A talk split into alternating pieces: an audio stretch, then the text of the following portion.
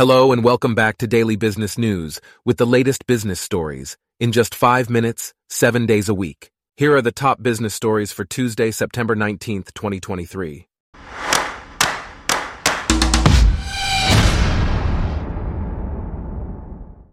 Today's episode is brought to you by Blogcast, your personalized audio feed, available on iPhone and Android.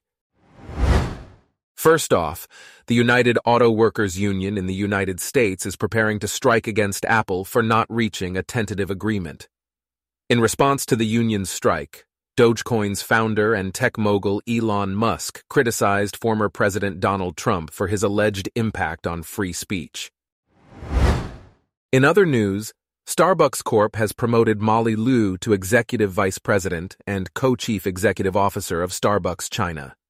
Meanwhile, KKR has signed a definitive agreement under which a fund managed by KKR will fund up to 20% of its regional data center business. Moving on, Chevron Corp's liquefied natural gas production in Western Australia has resumed full production due to a fault in a nearby gas facility. Chevron CEO Mike Wirth has warned that oil prices may reach $100 a barrel with major producers Saudi Arabia and Russia extending supply cuts to the fourth quarter. Brent crude futures rose 47 cents to $94, 40 cents a barrel on Monday, while U.S. West Texas Intermediate crude futures were up 79 cents at $91.56. Next, two MIT graduates, Spencer Skates and Curtis Liu, are now co-founders of Amplitude, an analytics software business with a market cap of $1.35 billion and more than 2,100 corporate clients. They started a voice recognition startup called Sonalight in 2011 and eventually shut it down and launched Amplitude in 2014. By 2021, Amplitude had raised $336 million from investors, and Skates decided to take the company public. In another development, Indian edtech giant Byju's is accused of stashing $533 million in Camshaft Capital Fund, a relatively obscure hedge fund. According to the lender's lawsuit, Byju's reportedly transferred over $500 million last year to Camshaft Capital Fund. The lenders assert that the loan is collateral for a $1.2 billion loan, and Byju has made an unexpected proposal to repurchase the loan within a six-month window. Meanwhile, Blockchain Capital, a venture firm, has raised $580 million across two new funds to back crypto startups in areas such as decentralized finance and gaming, as well as infrastructure. The funds are dedicated to new and early stage companies, while the Opportunity Fund will be used for later stage investments.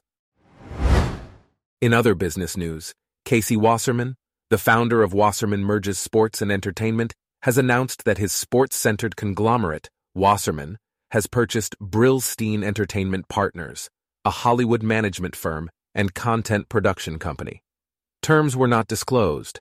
Additionally, Walmart has reduced the hours at five Atlanta area Walmart stores to 9 p.m. instead of 11 p.m. on September 16th, citing feedback from store managers, employees, and shoppers in making the decision. Shifting gears, Germany is planning to restore a 19% sales tax on gas and heat deliveries from the end of this year, ending the current discount rate three months earlier than planned. Chancellor Olaf Scholz's ruling coalition cut the rate to 7% from October 1st of last year. The government decided to end the discount early because prices have returned to a normal level more rapidly than expected. According to Requisite Capital Management's Bryn Talkington, Oil bullishness comes from a supply and demand mismatch due to cuts. The investment committee is discussing a technical read of the oil market, a mismatch in oil supply and demand levels, and incongruencies in the oil energies market. Lastly, the Council Post has highlighted the challenges of entrepreneurs in the digital age, such as market saturation and increased competition. To overcome these obstacles, entrepreneurs need to present a unique value proposition that attracts investors and consumers and drives conversions. To leverage this, they must look beyond the general need that their business addresses and position their product or service in a way that resonates with the consumer's immediate need. Our top business stories for today are brought to you by Blogcast, your personalized audio feed. Download the free Blogcast app on your iPhone or Android today. If you enjoyed this, please consider listening to our other podcasts Daily Tech News, Daily Science News, Daily Lifestyle News, and Daily World News. Thanks for listening.